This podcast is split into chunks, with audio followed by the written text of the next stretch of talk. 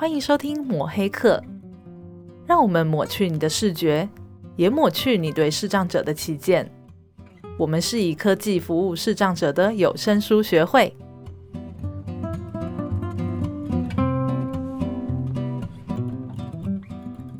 大家好，我是主持人木炭，我是主持人 Vincent。嗯，今天要跟大家继续呃，跟着心怡老师聊聊我们这种欣赏能力的丧失。哎，上个礼拜呢，呃，本人呢、啊、已经进化成为通灵阿贝喽。嗯嗯，我觉得我这样的同理心，我这边吃货有点强啊，是不是太强了？对。Vincent 很厉害哦，他刚刚这样短短几秒钟就点到上周的两个重点，一个呢就是同理心，嗯，第二个就是通灵阿伯的广告植入。对，不要忘了哦。那今天的节目呢，各位将要听到两位女性对于服装搭配的精彩内容啊。虽然会有一段时间你各位听不到我的声音，不过一点点关系都没有，因为那也是一种美的欣赏哦。好好好，那麻烦后置音乐放下去，开始听这个礼拜的节目啦。OK。哎，老师，呃，我们其实，呃，我们节目它是有个主轴，是，哎，我们一直都在谈这个《迎接世茫茫世界》这本书，嗯，哎，那，哎，这本书我们这一次刚好进入到一个章节，叫做欣赏能力的丧失，嗯，哎，所以我们为什么，呃，木炭会特别邀请老师来的原因也是这样，嗯、是。那我我在看这本书的时候，哈，它里面有一段话。呃，给我有一个呃，给我比较特别的感觉，我想说跟老师还有大家一起分享。他说，感觉器官的本身它不会产生乐趣的，嗯啊，他说感觉器官是在接受外界的资讯的时候，会带给我们人内心的感受，这才是乐趣的来源。没错。哎，我觉得哎，这个是蛮 common sense 的哈。可是他说，呃呃，我们不会说视障者是丧失了视觉感官的乐趣。嗯，他是丧失了视觉所带来的乐趣。嗯，比如说看东西所带来的乐趣。嗯嗯，这些看东西可能包含，哎，我们可能看到一些花呀，啊，或者说看到这些灿烂的落日余晖啊。嗯，这个是我们很多我们就是我们明眼人会想到说，哦，这可能都是一些视障者以后再也看不到的东西。嗯，那这些东西到底对视障者在心理上面他的一些呃感受或者是落差，因为呃。从我们之前的章节来来听哈，之前包含了这种不管是心理安全啊，不管是日常生活，尤其日常生活，那种日常生活的能力的丧失，其实有一点是代表我们视障者，当他丧失了呃视觉之后，他要怎么样求生存？嗯，啊，他要怎么样让他能够过生活？那可是呃欣赏能力感觉上好像他并不是在过生活的这个这个这个层次。嗯啊，他层次应该是更高一点。是那这样子的丧失，呃，到底对视障者的呃感觉，呃，或者是它中间所包含的意义是什么？因为我想，呃，老师刚好有有两种不同的身份，是不是可以？不管您从这个心理智商的角度，或者从您自己本身的状况的角度，可不可以跟我们分享一点？哦，我觉得这个问题真的是很不被重视的议题哦，嗯、很少被提及的议题。对，但是它非常非常重要，嗯、因为在我跟呃我的视障朋友们，或者是呃跟我的个案们在呃一起合作的过程中，就会常常听到，比如说。我觉得非常无聊，我现在生活完全没有重心，嗯、我觉得好厌烦。他们要带我去旅游，嗯、我都不想去旅游。嗯、我收瞎了，我要看什么电影？嗯、我是我对，就是有非常多这种，嗯、呃，因为他原本的生活不只是他不能做一些事情了，嗯，嗯更难的是他原本以为这么轻松容易的视觉欣赏能力都不见了。嗯嗯，比如说像我有一个个案，他就是一个长期呃休闲娱乐就是爱好看外国影集的一个个案。嗯，对，这个是他最主要的精神粮食。是，那他会说，当他。失去了视力以后，他连最基本的，他觉得这个是比穿衣吃饭还基本的，嗯、因为那些还要学习嘛。嗯、这个东西不用学习，放在那里我就是看不见。嗯，他觉得他没有办法。然后我就说啊、呃，那还是可以听声音。嗯、他说我的外语能力没有那么好。嗯、那我就说，那如果有口述影像，是不是就好了呢？嗯口述影像就是他把画面描述出来给我们听。对对对。对但是我告诉大家，口述影像也是在这个个案身上我才学到的这一件事情。啊、这口述影像有两个心理层次。哦，嗯嗯，第一个心理层次，我们都以为，呃，有口述影像。就叫梅鱼虾也好，抱歉，我的台语不是很好。魔鱼黑马，我台语也不好。对，我们就说哦，看不到画面，可是至少我们听得到画面，对不对？对，知道现在发生什么事。但是第一个是，如果这个视障者对自己的失去还不能这么接纳的时候，嗯，这些口述影像是不停的提醒着他：你看，你失去了多少。嗯，你现在只能用听的，嗯，你怎么听都还是构筑不出画面原来的样子，哇！所以他是不停的在内心冲击着，说：“我失去了，我失去了，已经不是乐趣了。”对，所以不要以为我们提供给。视障朋友口述影像，我说给你听，他就一定要欣然笑纳。嗯，是没错，没错，因为有可能他自己还没有准备好去承受他的失去。是是，对，所以到第二个层次，我们才会说有一点赚一点嘛。嗯，那管你说的跟我想的一不一样，反正我就是可以构筑出一个很美妙的画面。是，那那个时候口述影像对他来说才真正有加分、有帮忙。嗯嗯，对，嗯嗯。哎，这个我想到之前那个有一个教授来我们这边开会，他也讲到这件事情，就是很多我们的给予的帮助，其实在他们还没有准备好的时候，都一直在提醒他们失去了什么。对，所以那个教授有说，他说就算再好的朋友，嗯，再怎么熟，那个朋友他现在视力有些状况，他也没有办法，他只能一直就是说，哎，跟他吃饭，然后跟他聊天，但他没有办法告诉他说。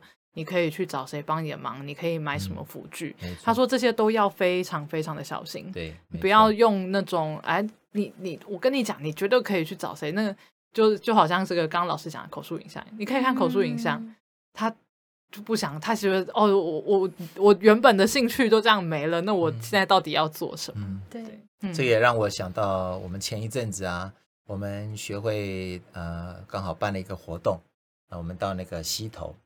啊，到溪头去做活动，哇、嗯！那哎，我觉得蛮好，因为蛮难得，等于说过完年，呃，在等于说服务服务还没开始的时候，我们有去那边办了几天。嗯，那因为呃，我们一些工作伙伴他是视障，嗯，所以去的时候呢，呃，因为您知道吗？去溪头干嘛？就是走山路嘛，对不对？对，就走步道，然后去看一看。对，就在走的过程呢，我最记得。我们一个工程师，他就跟我说：“走这个对我没有意义啊。”嗯，我我只是觉得起起伏伏、上上下下，嗯，然后两个字很累。那我完全没有感觉说，哦，这个跟我平常在这个都市里面走路会有什么不同？嗯嗯，他并没有感觉到乐趣这两个字。是的，反而很有趣哦。那我们晚上的时候，呃，我们几个去打撞球。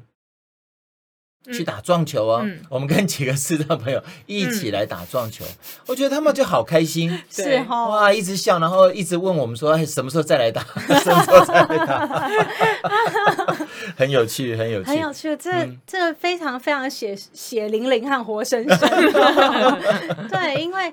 很多视障朋友也是这样，就是你叫他出门走走，他说有什么乐趣吗？嗯，对他不觉得，他就不是走这里和走那里不是都一样吗？对呀、啊，对。但是呃呃，我们不要一竿子打翻一船人，好、嗯哦，就是每一个视障朋友他想要享受的东西是完全不一样，他在乎的，他看重的非常不一样。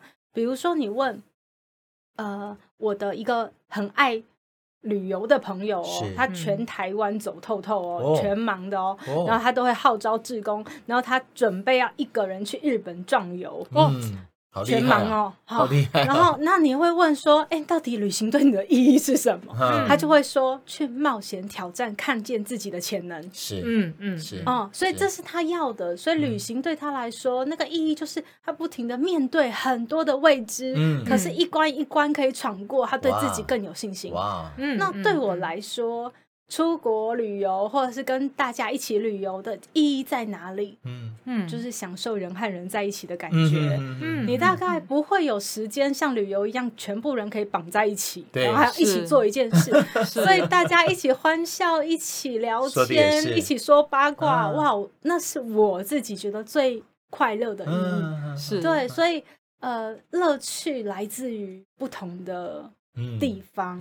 对，但是如果你嗯、呃，很丧失的是视觉的欣赏的那种乐趣。嗯，那的确，你就会觉得旅游对你来说啊，不就什么都看不到吗？嗯、就是那有什么乐趣呢？嗯、所以，只有先去接受了这个视觉的丧失的乐趣以后。我们的其他可能性才跑出来，嗯，就是其他地方也很有乐趣，哎，对呀，你要不要试试看其他的乐趣？是是是是，没错没错没错。这这也让我想到那个也是去溪头，因为溪头上面呃，因为山上嘛，所以就是他们有那个关心的活动，嗯，那很多我觉得这也是很多人对刚刚老师有讲到，就是说很多人对明眼人明眼人啦，就是对视障者的想法，就是那个时候我们理事长说要去看星星，然后有人就直接说。你看不到，你上去看。但但是但是我们理事长就说，我知道我看不到，可是我觉得大家就老师讲那个，大家在那边看到星座哇哦的那个声音，他听到他就觉得他看到了，对，他就觉得，所以我我会觉得说，呃，刚刚老师提到的是呃心理，就是说视障者本身他内心有没有一个他他必须要接受。他有，当然有一段是是要专业的辅导、帮助、陪伴，就说他要去接受，但是。我们也不身为明眼人，不可以直接去定义说你看不到，所以这件事情对你没有意义。对，没错，其实不是这样的。就嗯，这这个地方我也突然想岔出来问老师，很多人其实就会说，呃，我们之前有聊过，就是那 Vincent 有提过说，视障者要怎么穿衣服。嗯，那其实我们在问很多问题的时候，很多人其实会呃。很多大众会问说，视障者怎么搭配衣服？搭配，甚至、嗯、甚至会说，视障者是不是都不重视自己的仪容？嗯、因为他们看不到嘛，嗯、所以他们也不在乎他们长什么样子。嗯、那我不知道，对关于这一点，老师有没有可以跟我们分享的一些想法？嗯，呃，我觉得真的是，如果是重视的话，哈，才会是你会看重这件事，所以你会研究这件事情。嗯。嗯，我不知道你们能不能想象，哎，其实我是专门教视障者怎么以穿搭外表的的老师，就是他们有一次社工来拜托我来帮他们上这堂课的时候，我就我们很讶异，说你找一个扯眉来帮我们上，没有搞错啊，就是他就说，哎，可是看你每次都穿的很好看啊，然后你你你，那你你是视障者，你一定知道视障者用什么方法嘛，才会比较有。办法去注意这个部分啊，嗯嗯、对，那我就觉得说，对，就是因为那时候看不到这件事情，我有爱美，嗯，他对我的爱美来说造成了太大太大的干扰，所以我一定要想办法去研究和克服它，所以我才开始去有意识的去做这件事情。嗯哦，嗯，那我呃。我我常常被问到啊，就是老师，请问你怎么穿搭今天的衣服？嗯、就是这是我很常被问到的问题。嗯嗯嗯、对，那呃，我我我跟大家讲几个我的方法哈，但是就是它是针对我自己的。视力状况和我的个性，嗯、然后量身定做的方法，嗯、对。嗯、可是每一个人，只要你注重视觉欣赏、仪、嗯、容外表的这件事情，嗯、你你都可以想出你独一无二的方法。嗯，哦、嗯好，比如说我呢，我是怎么样呢？我是第一个先去观察，观察什么？就观察别人说，哇，木炭，你今天穿的这个休闲服很漂亮哎，好，我就会记在心里哦，讲说木炭他穿休闲服很漂亮，然后我就会每次凑过去问一下。哎，你的休闲服在哪买的啊？你是什么颜色的啊？是什么样子的啊？我就会留意一下。哎，木炭就会被我放在口袋名单里里面，可以挑休闲服的时候找木炭。好荣幸啊！对，就是我会到处去留意别人对别人的评价，别人对别人的回馈。是，对，然后我就会把那个东西收集在我的这个资料库里面。嗯嗯嗯，然后我就会排。请这些人陪我去逛街，嗯、陪我去买衣服。嗯、好，然后第二个呢，你要找固定几家店，嗯、或者是请人家推荐。嗯，对，嗯、所以我会有固定三家店。店的老板都跟我蛮熟的，我一进去他就跟我讲，哎，有什么什么什么比较适合我，我就不用大海捞针，你知道吗？对，然后也也跟他比较呃信任，有信任关系，或者是。他介绍我的衣服，我穿出场以后呢，有没有人说好看？啊，如果有人说好看，我就会问哪里好看，对不对？那是不是我心里认为的好看？好，然后我就知道这家店我以后要不要再去。嗯哦，所以慎选朋友，慎选店家，慎选审美观很好的朋友。然后再来呢，你就要开始认识自己。嗯。认识自己什么？认识自己的身材，嗯、你适合穿什么衣服？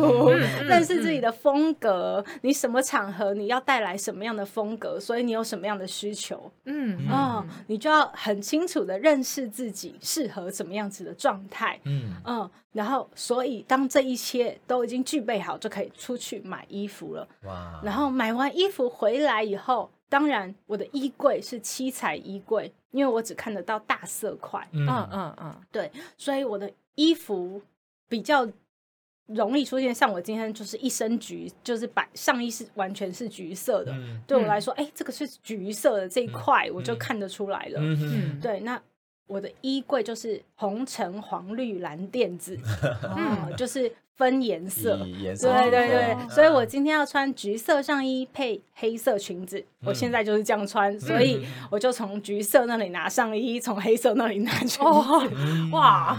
这个这一段我觉得可以截出来，是那个穿搭教学很重要的概念。很棒，很棒。这不分，这这个他这个真的是认识自己的身材很重要。对对对，然后那个颜色要怎么搭配？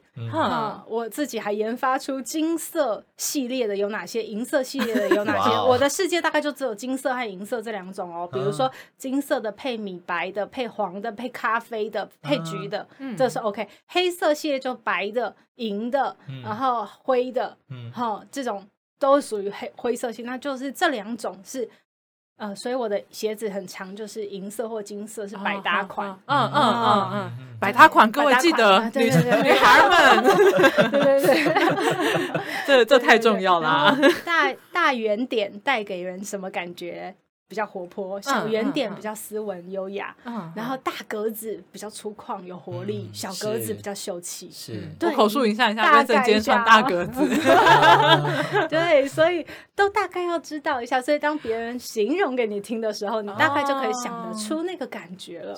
嗯，所以老师会特地去问吗？还是说周围的朋友都很都会给你这样回馈？回馈什么？就是衣服，看你今天穿的，因为我现在已经习惯了。我会故意问啊。哦，就是当我今天穿了一个我没有把握的衣服的时候，哦哦哦，OK，我就一定会去问。那我去重要场合的话，一定会事前就穿好，然后去问。哦哦哦，我穿这个可不可以？这样合不合适？这样。因为我现在，我之前也是读书有讲到，看看到说对视障者穿着搭配有一个，就是他们会听别人的回馈。嗯、那我，后来就觉得，其实其实我还蛮喜欢看别人穿什么衣服的。嗯、那我就看到喜欢的衣服，我就会直接，我现在习惯就直接讲。嗯，对啊，就是说，哎、欸，你今天就是我，我觉得真的很可爱，真的很好看，我就会直接说，不管、嗯、当然是不管对方是谁啦，因为我觉得听到。你今天穿的衣服好看，你听到都会觉得很开心。没有人会不开心。对啊，就是有时候真的有些人衣服就搭的，你就觉得有值得笔记，就学起来，放在口袋名单里。我知道，所以我以前常常被人家说是假盲人，因为我还有大色块嘛。所以今天如果我跟你很熟，然后我都跟你靠得很近，因为我们人导法都很近嘛。对，所以人导法我就嗯。你你是不是剪头发了？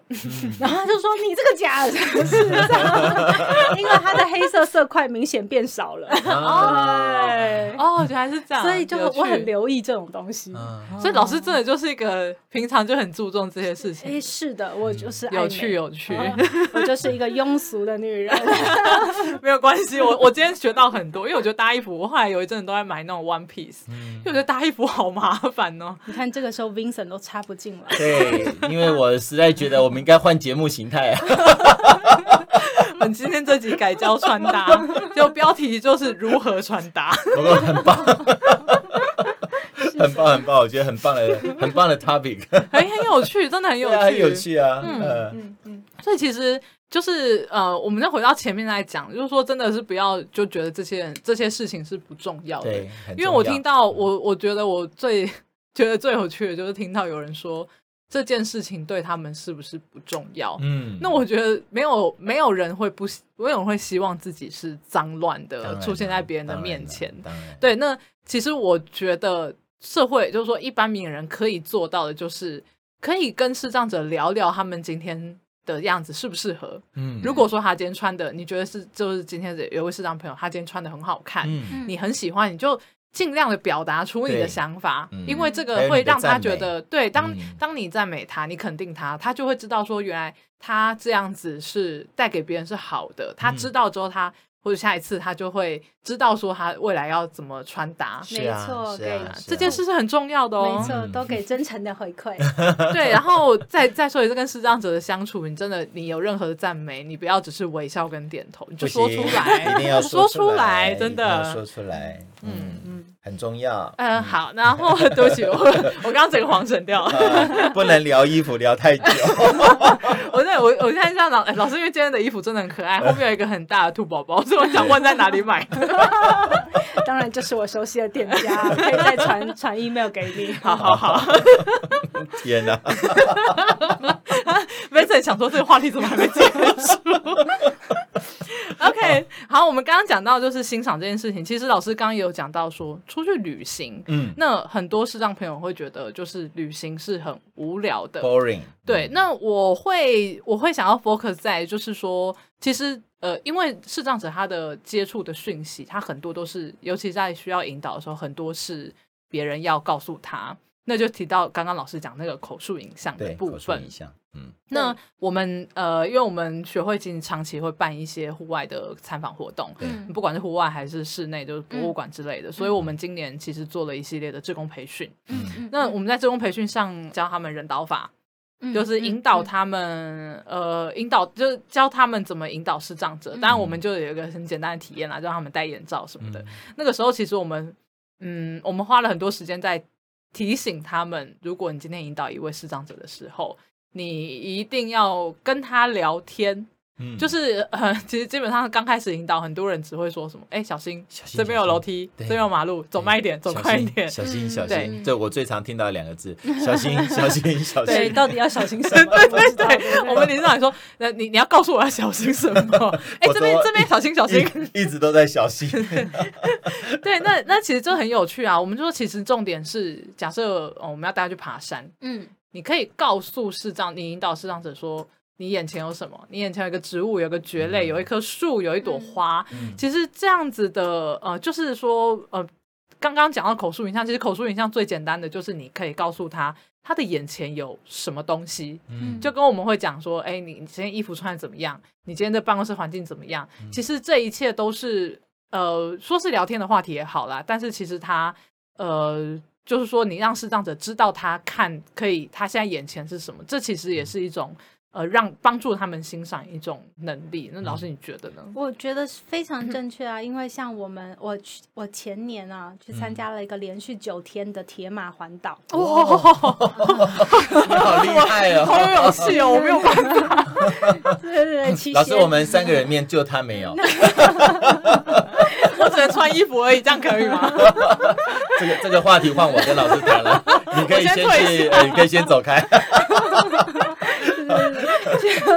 骑斜力车，然后铁马环岛。啊、那当然我们是坐后座嘛，嗯、可是前座的那个呃，我们当然体力很重要，因为我们是跟他们一起骑的。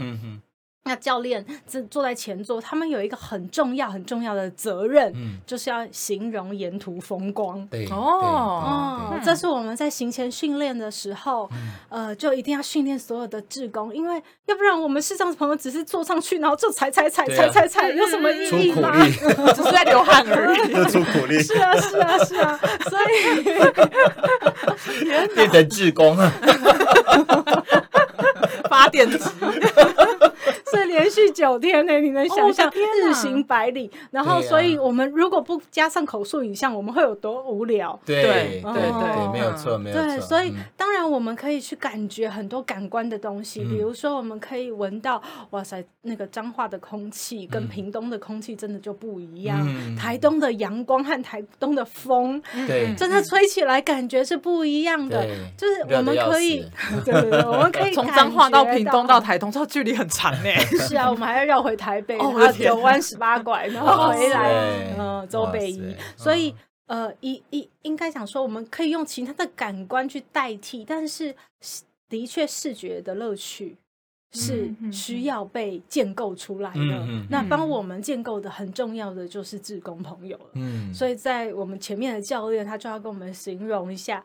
啊、哦，像是我的一个教练就很可爱，他每到了一个地方就会形容一下那边的招牌，嗯、就是因为我们一边骑，他不是都有说，呃呃，比如说彰化园林，然后他就有一个肉包在下面，嗯、然后就彰化园林出产肉包这样，然后什么地方有香蕉，然后他有一次居然跟我讲说什么，嗯、呃，哪哪一个地方我都有点忘记了。我们假设啊，我们假设，比如说呃。讲个讲个随便的地，你们讲一个好不好？啊好，比如说呃新竹吧，新竹好，新好讲，比如说新竹到了，对不对？他就说新竹到了，他下面怎么画一个麦当劳？他就是真的很诚实的口述影像所有的东西。我我觉得应该是因为骑到太累了，肚子饿，头晕眼花。对对对，所以我就觉得我们的乐趣很多，就是来自于。啊、呃，这些视觉的呃线索，然后拿，嗯嗯、然后别人的协力车都好喜欢靠近我们这一台车啊。因为我们这一台车的教练就很厉害，他 都很会描述，对，所以其他教练如果觉得累的时候，就会把车靠在我们这一团旁边。还有这一种是导游啊。嗯，后来就是他要多收一点费用。哎，这好有趣哦，很有趣，很有 很有趣，很有趣，很有趣。对，这也会让我想到，嗯，我因为我我是一个蛮爱登山的人，嗯，那其实登山哦，登山其实也是个，呃，如果说。完全不理解目前环境的状况，还有你所在位置，你就只是一直不断的往上爬啊，是，往上爬，没错没错。哎，讲实在话，就是也是在做苦力。对，尤其你的背好重啊，里面有吃的喝，背了一大包小包，他一直走一直走。所以，呃，像我们登山的伙伴啊，或者是向导，他就会走一走，就会跟我们讲啊，我们现在呢，比如说我们现在在中央山脉的什么位置。啊，还有我们旁边啊，其实我们旁边呢有什么什么什么山啊，有什么什么山，它其实就是让你感受到你跟周遭环境的连接啊。那我们一下就觉得，哎，对哈，哎，这个以后我在看地图的时候，哎，我跟你讲啊，哎，这个地方我去过，嗯嗯对不对？那或者说，哎，就像我们适当朋友讲，说新竹有有有，我上次的时候呢，有一个麦当劳。对，那我觉得 Vincent 讲的这个实在太重要，就是对我们视障朋友来说，丧失欣赏的视觉欣赏能力，带给我们内心的冲击，当然是有很大一个部分。嗯，但是我深切的感觉哈，其实带给我们最大的一个痛，一个痛，嗯，就是跟。环境断了连接，嗯嗯嗯的那种感觉，是。你没有办法跟别人有一个同步的交流的那种感觉。比如说，我现在因为工作很忙碌，我会请很多我的小帮手一起来帮我完成一些视觉上的东西，比如说 PPT、上字幕、剪影片，然后那找资料那些事情，我就会发现，哦，因为我没有视觉。我虽然告诉他这个地方要搭配一张什么样的图，嗯、我会形容给他听，嗯、但是我真的不知道他找出来的图是不是我要的。嗯，没错，没错。对，所以有时候他找出来的是我要的，但是有时候他又找不是我要的，嗯、然后有时候又是出乎意料的。嗯、比如说，我还记得有一次我去演讲的时候，有一个呃一天整天的演讲，中午有一个午餐时间，哇我就跟我的小帮手讲说，麻烦你就秀一张图，那个字。字帮我打午餐时间，然后下面就放一个小小的便当或者是小小的午餐，好，代表说，哎，中间的 tea time 到了这样子，好。然后呢，结果我一打出那张照片的时候，全部的人就一片欢声雷动，然后一直看着上面，一直在笑，一直在笑，一直在笑。嗯，我那时候心里真的就会有一点 OS，就是他到底帮我找了什么？嗯嗯，是是是，对。然后我就觉得那个时候是我很难过的时候，是我没办法跟你同步感受到这一切。是对，然后。我事后当然去问啊，原来他帮我找了一个很可爱、很可爱的便当，那全全部都是龙猫造型的，龙猫的饭团、龙猫的果子、龙猫的什么什么，就是那个全部都是龙猫。然后那一群台下的观众就是非常的呃喜欢卡哇伊的东西，所以正好 match 到了这样。嗯，OK，对。可是我就是说这种没有办法同步的感觉，或者是当我要。呃，找一张照片放上我的粉砖，嗯、找一张照片放上我的呃这个脸那个 YouTube，、嗯、或者是找照片给别人，是啊，这对我来说就是超难的事情，嗯、所以我其实都有一个。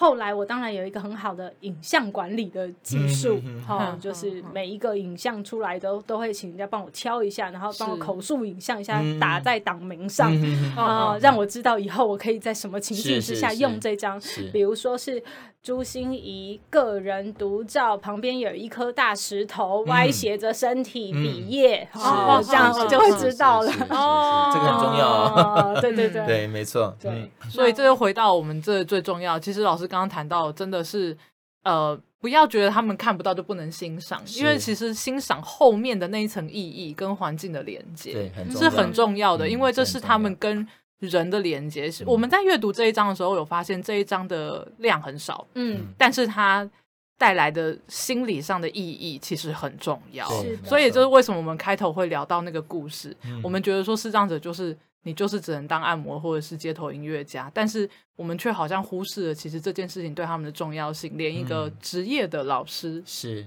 要找到都很困难。对，没错。嗯，好。哎哎，老师，又我们可不可以不要？哎呦，真的是，老师，我们默契越来越差了。哎，不过今天很谢谢老师。啊，因为这个跟我们一起来谈谈这个欣赏，尤其透过老师的呃故事跟说明啊，嗯，诶，我觉得我们以后可以让更多的听众朋友理解到欣赏这件的事情对于我们视障者它的重要性是在哪里、嗯、啊！非常谢谢老师今天的到来啊，谢谢你，谢谢两位，谢谢大家，好，谢谢，拜拜。拜拜。心怡老师真的很会找到吐槽点呢。对呀，哦，整个录音的过程我真的笑得肚子超痛啊！除了你们两个人精彩加上忘我的那种服装搭配的话题 哦，还好哎，还好还有单车环岛，否则我都不知道我到底要干什么，让我有一点点讲话的余地啊！哎，一点点是吧？嗯，看你这么开心，以后就给你讲就好了。哎，不行不行不行不行，因为啊，大家不要忘了，通灵阿贝他是需要经纪人的。好，那另外也要跟大家分享啊，上个。礼拜六呢，我们学会有办了一场生活重建分享会。那因为疫情的关系啊，所以我们是采用线上直播的方式。那我们这一次特别邀请了视障的特教老师何明轩何老师来到我们直播的现场，来跟大家聊聊他自己重建的过程，非常精彩哦。嗯，我知道很多听众其实对于视障者的故事啊，嗯，都还蛮好奇的。对，那其实上个礼拜何明轩老师也大概叙述了他从小到大一些经历过程，跟他认为视障者应该要用什么样的态度来面对接下来人生跟与人合作的一些心态方面。没有错，我个人觉得这一场真的蛮好听的。对对，那。欢迎各位听众或者有兴趣的朋友，可以上 FB 搜寻有声书学会。嗯，也欢迎私讯告诉我们你们听完我们节目，或者是听完生活重建分享会的心得。对，没有。那我们这个节目呢，也会固定在每周四的晚上五点上线。嗯，如果喜欢我们的节目的话呢，欢迎订阅我们，也给我们五颗星的评价。哎，再讲一次，千万不要忘了要五颗星哦。没错，那个五以外的选项，我们都会当做没有看到。是。也欢迎推荐给你周围的朋友收听。是的。好，那我们就下礼拜再见喽，拜拜。本节目由社团法人台湾数位有声书推展学会录制剪辑，有声书学会以科技服务视障者的 NPO。